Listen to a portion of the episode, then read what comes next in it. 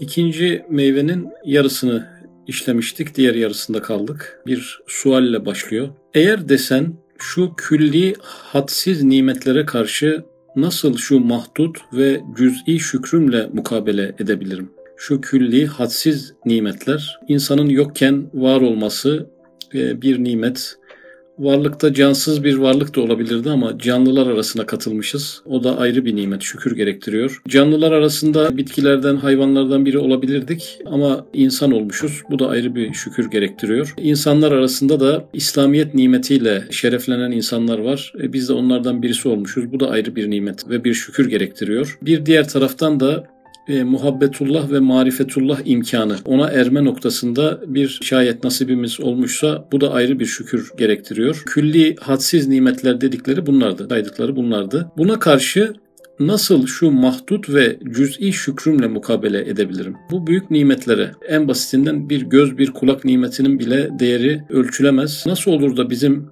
ibadetlerimiz madem gelecekle alakasını kurmamıştı Üstad Hazretleri, geçmiş nimetlerle alakası var. Onların şükrü olması bakımından bir alakası var. Efendimiz Aleyhisselatü Vesselam gece sabaha kadar ayakları şişinceye kadar namaz kıldığında Hazreti Ayşe Validemiz geçmiş ve gelecek bütün günahların affolunduğu halde neden kendine bu kadar eziyet ediyorsun e, dediğinde şükreden bir kul olmayayım mı buyuruyor Efendimiz Aleyhisselatü Vesselam. Biz aldığımız bu büyük nimetlere karşılığında ortaya koyduğumuz ibadetler zaten mantık olarak yakışmıyor. O nimetlere karşı bir şükür meselesini dolduramıyor. Evet ibadet dünkü ifadeler lezzetli, rahatlı, nimetli, hafif olarak vaz edilmiş, insana emredilmiş. Fakat biz bunu gerektiği kalitede de yapamıyoruz üstelik. Nasıl olacak bu kadar aldığımız nimetin karşılığı bu zayıf mukabele olamaz yani. Bu onun yerini doldurmaz. O zaman Cenab-ı Hakk'a hakkıyla şükretmemiş de oluyoruz. Bu e, cüz'i ve mahdut şükrümüzle bu büyük e, nimetleri karşılamamız da mümkün değil. O zaman e, gelişi güzel bir karşılık olmuş oluyor. E, o zaman sistem tam yerli yerine oturmuyor. Yani gelen nimetlere karşı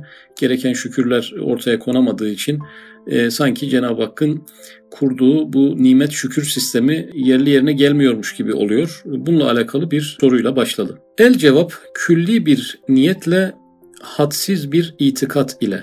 Demek ki bizim azlardan az ve oldukça kusurlu olan ibadetlerimiz niyetlerimizle boşluğu doldurulan bir tarafı var ve itikadımızla o eksiği tamamlayan bir tarafı var. Bu cümle bir kısa bir cevap oldu. Bir hükümle başladı Üstad Hazretleri birçok yerde yaptığı gibi öncelikle hüküm vererek en kısa şeklinde mevzuyu ifade ederek bir başlangıç yaptı. Ee, okuyacağımız paragraflar da hemen hemen bu iki meseleye bölünecek. Yer yer külli bir niyet anlatılacak, yer yer hadsiz bir itikat anlatılacak. Bu iki mevzu. Bugünkü metnin tamamı bu iki meseleyle alakalı. Bazen uzun iki cümle kurulacak. Birisi külli bir niyet kavramına e, bakan, cümlenin diğer uzun tarafı da hadsiz bir itikat tarafına bakan bir yapıyla karşımıza çıkacak. Mesela nasıl ki bir adam 5 kuruş kıymetinde bir hediye ile bir padişahın huzuruna girer ve görür ki her biri milyonlara değer hediyeler makbul adamlardan gelmiş.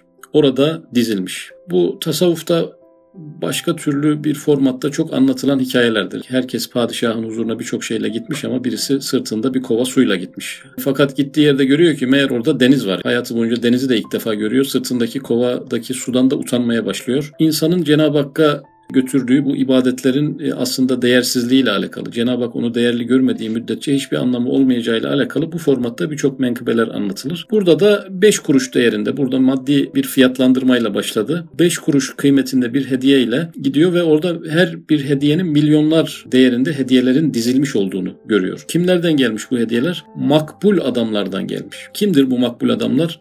Buradaki padişah Cenab-ı Hakk'ı sembolize ettiğine göre makbul adamlar meleklerdir. Yani meleklerin mükemmel ibadetleri var. Şimdi biz ibadetlerimizle padişahın huzuruna çıktık. Öyle bir melek var ki ömrü boyunca ki belki milyarlarca yaşında bir melek düşünelim. Ömrü boyunca alnını hiç secdeden kaldırmamış. Öyle bir melek var ki hiç rükudan ayrılmamış. Evren yaratılalı belli rükuda hiçbir şekilde oradan ayrılmamış. Daha secdeye bile gitmemiş. Öyle melekler var ki sadece kıyamda. Hayatı boyunca o kıyamdan ayrılmamış. Bu tür meleklerin ibadetlerinin gittiği e, makama bizim ibadetlerimiz de gidiyor. Ne oluyor? Makbul adamlardan gelen hediyeler noktasında bizimki oldukça kusurlu ve eksik. E, veya hayvanlar ve bitkiler de girer bu makbul adamlar meselesine. Çünkü Çünkü tavuk bir yumurta yapıyor ama mükemmel bir yumurta. Cenab-ı Hakk'a onu takdim etmiş oluyor. Bir elma ağacı bir elma veriyor ama mükemmel bir elma. Vazifesini yapmış oluyor, ibadetini sunmuş oluyor. Hiçbir kusur yok. Cenab-ı Hakk'ın takdiriyle e, onun niyeti ameline dönüşmüş bir şekilde Cenab-ı Hakk'ın karşısında dizilmiş.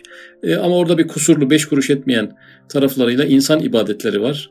E, burada tabii bir utanç doğuyor. Bu kadar makbul ibadetler arasında benim ibadetim acaba ne işe yarar? Onun kalbine gelir. Benim hediyem hiçtir. Ne yapayım?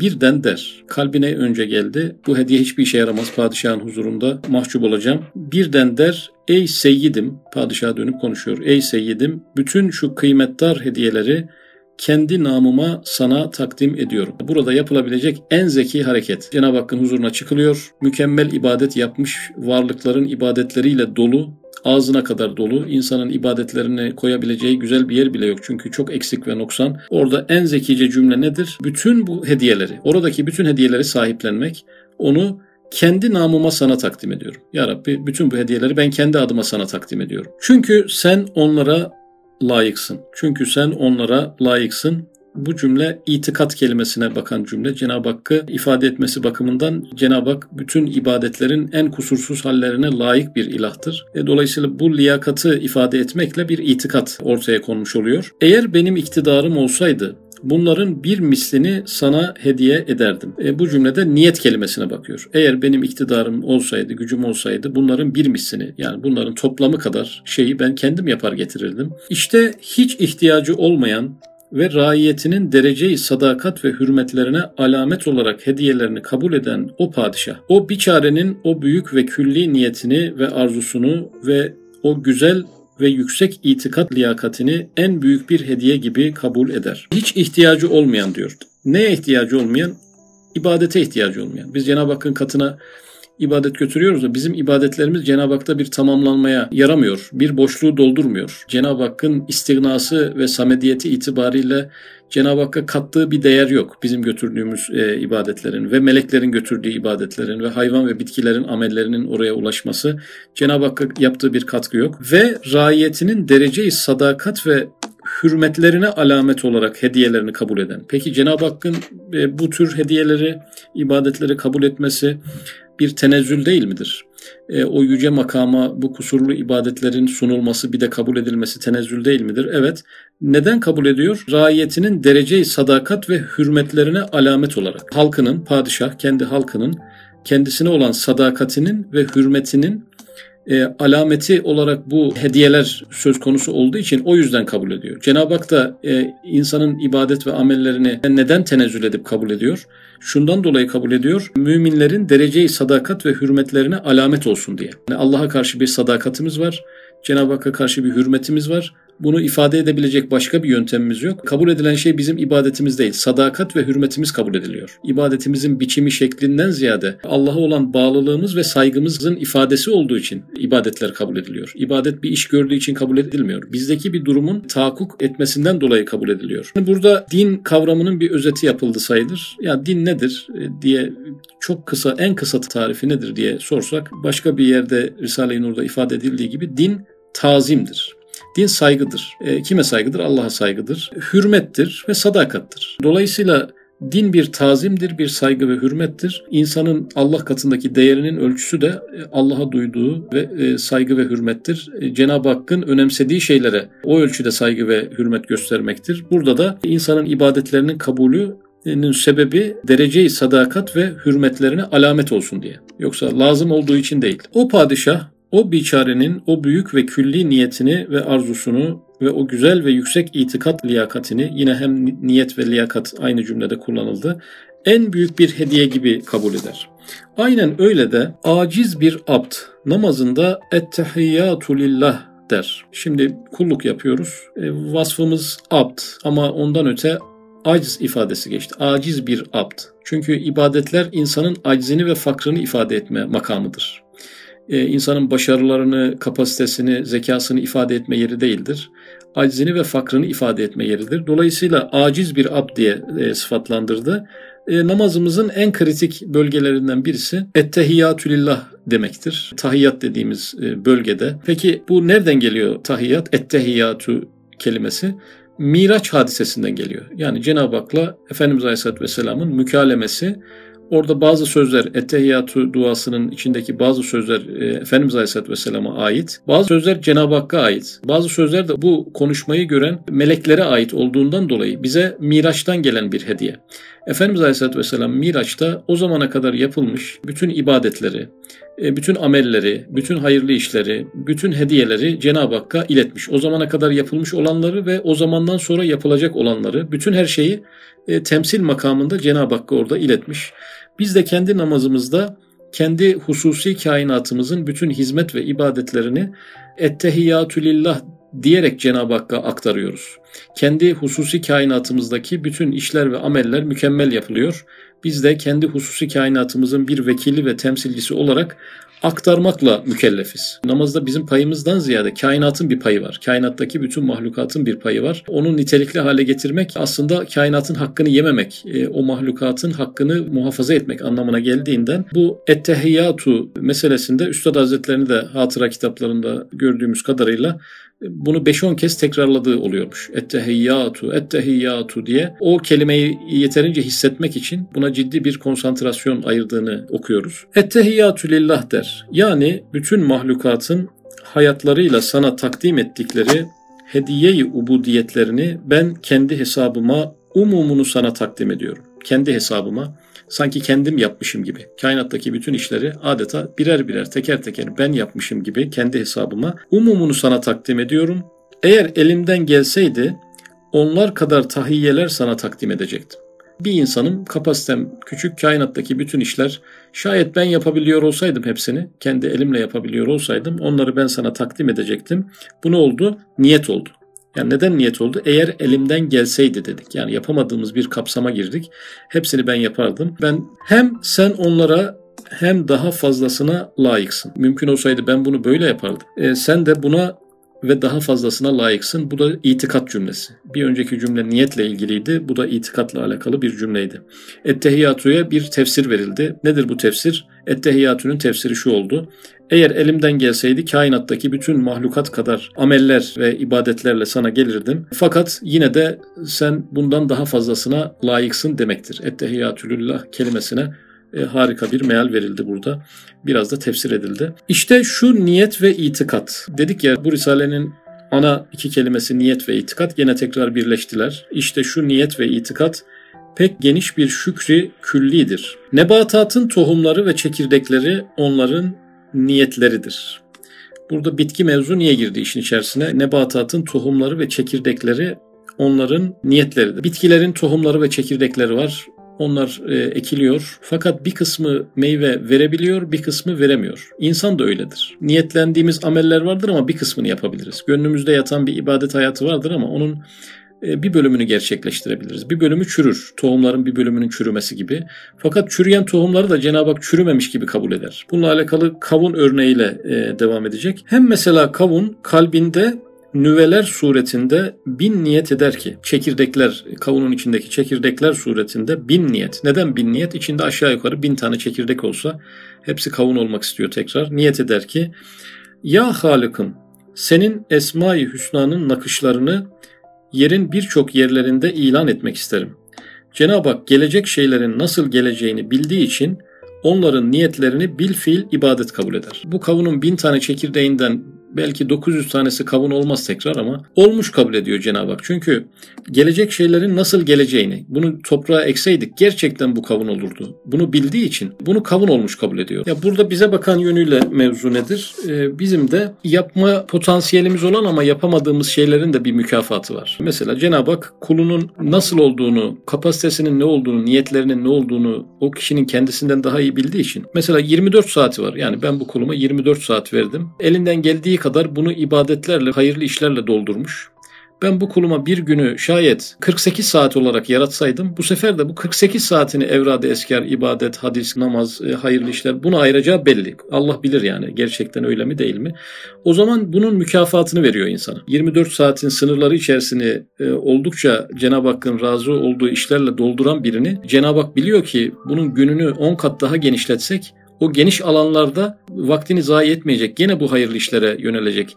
E, bunu bildiği için o zaman ona göre bir mükafat yazıyor yani. Veya şöyle diyelim malını infak eden bir zengin. Bu zengin diyelim ki kazandığı her şeyin belki onda birini, onda ikisini veriyor. Fakat Cenab-ı Hak biliyor ki bu zengin 20 kat daha zengin olsa bu gene böyle yapacak. Buna 100 kat daha servet verilse yine aynı şey yapacak. Onun bu bil fiil niyetini e, gerçekleşmiş sayıyor. Gerçekleşmiş saymasıyla beraber de külli bir sevap yazılmış oluyor. Niyeti bu olduğundan dolayı.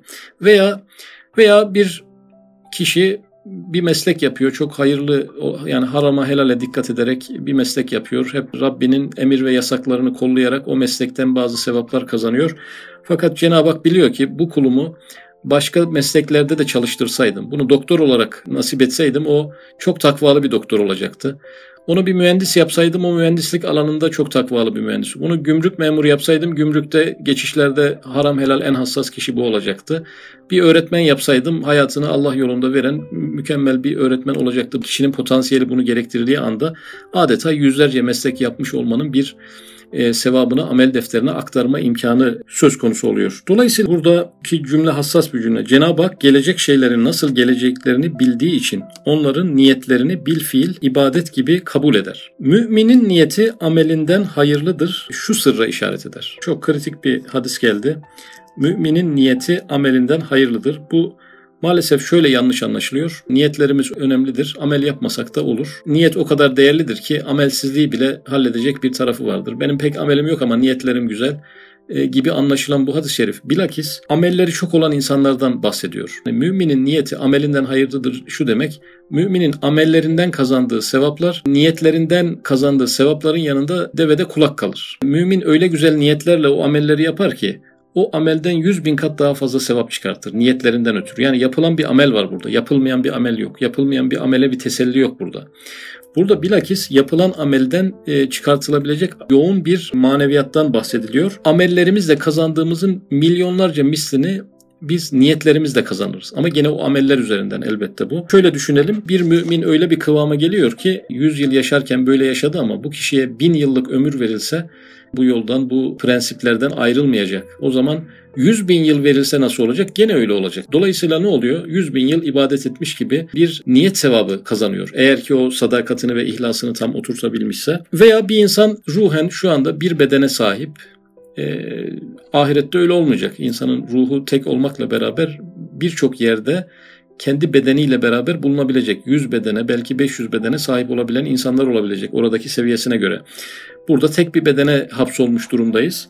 E, ama Cenab-ı Hak biliyor ki bu kulum bir değil de aynı ruha ait 100 tane bedeni olsaydı yine Üstad Hazretleri'nin dediği gibi yani 50 tane elimiz olsa yine nur hizmetlerine kafi gelmiyor, yetmiyor dediği gibi hep aynı işlerde koşturacak bir kıvama gelmişse bu insan ahirette hiç ummadığı bir şekilde kendi yapmadığı amellerle defterinin dolduğunu görecektir. Bunların hepsi niyetle alakalıdır arkadaşlar. İhlasla alakalıdır. Bu niyet kelimesine en yakın kelime de ihlastır aynı zamanda. Yakın kavramlar konuşulacaksa niyet sadece bir plan değildir. Yani planlama gibi anlaşılıyor. İhlaslı plana niyet denir. İhlaslı olan plana niyet denir. Yoksa her plana niyet denmez. Hem nasıl bir zabit bütün neferatının yekün hizmetlerini kendi namına padişaha takdim eder, öyle de mahlukata zabitlik eden ve hayvanat ve nebatata kumandanlık yapan ve mevcudat-ı arziyeye halifelik etmeye kabil olan ve kendi hususi aleminde kendini herkese vekil telakki eden insan İyyâke na'budu ve iyyâke nestaîn der. Nasıl az önce ettehiyatü'yü konuştuk. E, bütün e, mahlukatla ilgimizin olduğu bir kelime o. E, ilişkili olduğumuz bir yer. Aynen o şekilde İyyâke na'budu ve iyyâke nestaîn de yine kainattaki bütün varlıklarla ilişkili olduğumuz bir yer. Çünkü burada çoğul gibi kullanılmış. Yalnız sana kulluk eder, yalnız senden yardım dilerim demiyoruz, dileriz diyoruz. Kimin adına diyoruz bu dileriz kelimesini? Bütün kainat adına diyoruz. Bütün kainat adına yalnız sana kulluk ederim. Yani bütün kainatın kulluklarını aktarma cümlesi. Yine bütün kainat adına yalnız senden yardım dilerim. Yani kainata gereken bütün yardımları temsilen ben kendim ifade ediyorum makamı olduğu için yine bir vekil kainatın vekili, halife-i arz e, olduğunu ifade eden bir cümle. Bütün halkın ibadetlerini ve istianelerini kendi namına Mabudu Zülcelal'e takdim eder. Bütün kainat ibadetleri yapmış, kendi namına takdim eder. Kendisi yapmış gibi takdim eder. Hem subhaneke bi cemii tesbihatik, cemii mahlukatike ve bi elsineti cemii masnuatik. Bütün mahlukatın tesbihatıyla ve lisanlarıyla seni tenzih ederiz bütün mahlukat adına bir cümle kullanıldı. Der bütün mevcudatı kendi hesabına söylettirir. Bütün kainatı kendi adımıza konuşturma imkanı vermiş Cenab-ı Hak bize. Hem Allahümme salli ala Muhammedin bi adedi zerratil kainati ve mürekkebatiha. Kainatın zerreleri ve o zerrelerin mürekkebatı adedince Efendimiz Aleyhisselatü Vesselam'a salatu selam eyle der. Her şey namına bir salavat getirir. Şimdi bütün kainat adına bir salavat getireceğiz. Bütün kainatın içindeki her şeyin işte güneşin, yıldızların bir salavat getirmeye ihtiyacım var. Bu nereden? Bu ihtiyaç nereden geliyor? Çünkü her şey nuru Ahmedi aleyhissalatü vesselam ile alakadardır. Bu herhalde ilk yaratılan benim nurumdur. Hadis-i şerifine bir vurgu var. E, çünkü ilk yaratılan benim nurumdur. Mahlukat o nurdan halk edilmiştir. Hadis-i şerifiyle bir gönderme var gibi. Her şey nuru Ahmedi ile. Her şey e, Efendimiz Aleyhisselatü Vesselam'la alakadardır demedi. Nuru Ahmedi ile yani onun nuruyla alakadardır deyince o hadisi akla getiriyor. İşte tesbihatta, salavatlarda hadsiz adetlerin hikmetini anla. Bu sayısız adetler e, neden giriyor cümlelerimize bu duaları yaparken? Çünkü biz e, o sayısız adetleri zikrettiğimiz anda gerçekten niyetimizden ve itikadımızdan dolayı kendi şükrümüzü tamamlamış oluyoruz. Cenab-ı Hak insana varlık nimeti gibi, insan olma nimeti gibi, İslam nimeti gibi büyük nimetler verirken kişinin o eksik, zayıf, noksan gördüğümüz kulluğunu nun şükre dönüşmesini sağlayan şey de nedir? Niyet ve itikattır. E, yaptıklarımız değil, yapmadıklarımızdır. E, yaptıklarımızdan kazandıklarımızın çok üzerinde yapmadıklarımızdan bir kazancımız var. O mahlukatın ibadetleri bir, e, bizim kendi niyetlerimiz. E, iki, Cenab-ı Hak hakkındaki itikatlarımız. Üç, e, şükrümüzün boşluklarını bu üç tane mesele dolduruyor. O zaman bir şükür olmuş oluyor. Ve o zaman da bir ebedi hayatı insan parantez içinde hak etmiş oluyor. Bu güzel şükrün sahibi olan varlık olarak Cenab-ı Hak ona bu şükrünün karşılığı olarak da bir cennet veriyor. İbadetlerinin değil. Şükreden bir varlık olmasının hani şükrederseniz arttırırım dediği gibi dünyadaki bu nimetlere böyle şükreden bir varlığa dünyanın arttırılmış hali nedir? Cennettir ve ebediyettir. Artmış bir nimet olarak onun karşısına bunu e, çıkarıyor.